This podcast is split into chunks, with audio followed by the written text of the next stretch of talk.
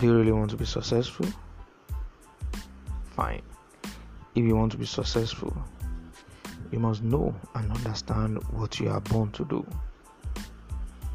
The reason why you are in this world, the assignment your creator has sent you to do in this world. Until a man knows his purpose in life, he will never be outstandingly successful. Somewhere within you is a purpose.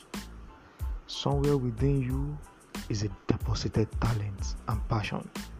Somewhere within you is a skill, a beautiful purpose that will excite you, a beautiful skill that will excite you, a beautiful song that is in you, a beautiful book that is in you, and which will make you to be successful. The end result of discovering of purpose is success. Thank you.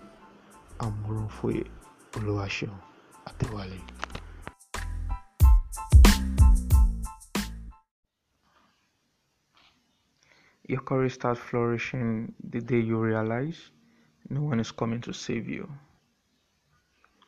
No one is obligated to give you money. No one will give you a job.